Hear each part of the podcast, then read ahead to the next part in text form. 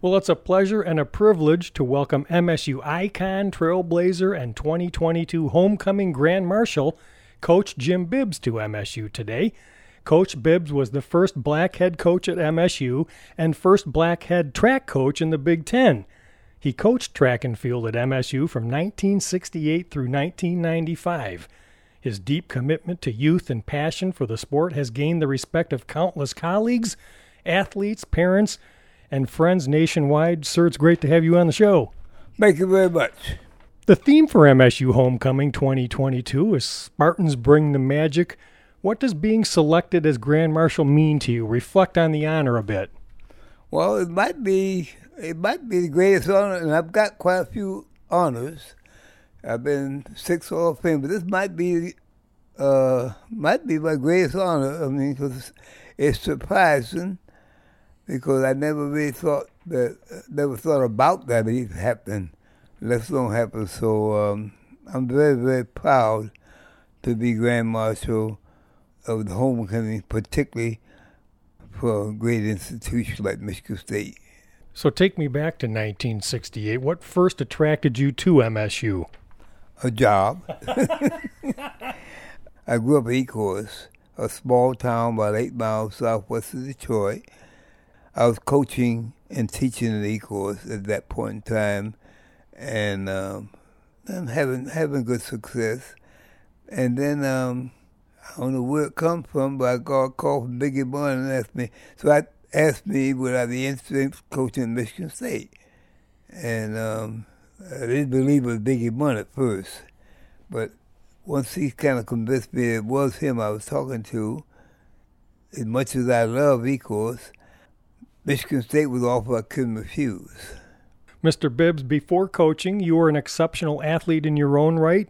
You were offered but declined a Class A contract with the New York Yankees, and in 1951, you tied Jesse Owens' world record in the 60 yard dash. But what at first attracted you to coaching and teaching? Well, I had a, a fine coach named George Marshall, and he not only coached me in track, he kind of nurtured me. And as the growing years of my life, you know, when I'm going through college, and so he gave me a lot of confidence as well as actually taught me skills of running and so forth and so on. So uh, I admired him greatly to the point that he was one of the people that when I got ready to get married, I took my wife up to meet him and like I told my wife, if anybody had veto power, it was him that could have vetoed my wedding. That's how much I respected George.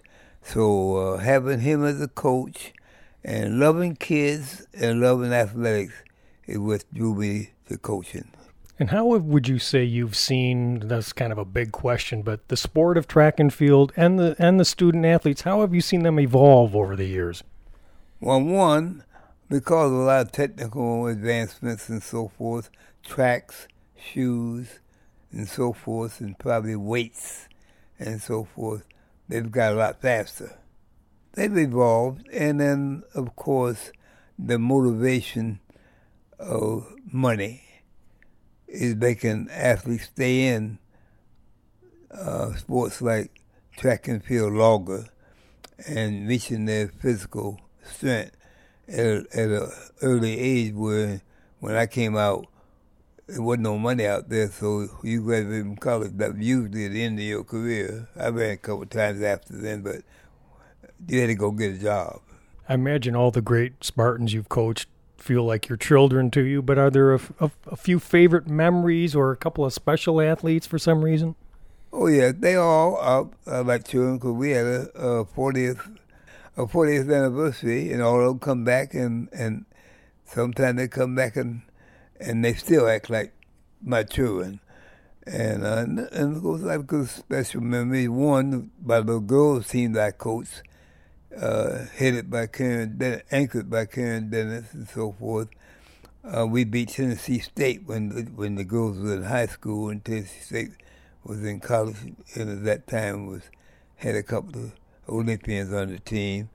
And of course, uh, the greatest memory I had at Michigan State is one night Michigan State relay when Herb Washington uh, broke the world record in the 60 yard dash, and Marshall Dill broke the world record in the 300 yard dash. And then they went together, I think, with Bob Casper, and I'm not sure who else on that relay team, and ran the sprint medley. They missed the world record by, I think it was two tenths of a second. So that was a great, great night that I'll never forget at, at Michigan State. I guess I'm wondering you've done so much, you've accomplished a lot. Is there something you're most proud of and, and sort of what would you like your legacy to be, or do you even concern yourself with that?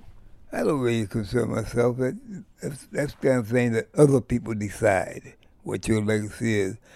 I'm happy, like I try to tell all the kids, including my personal kids, health come first.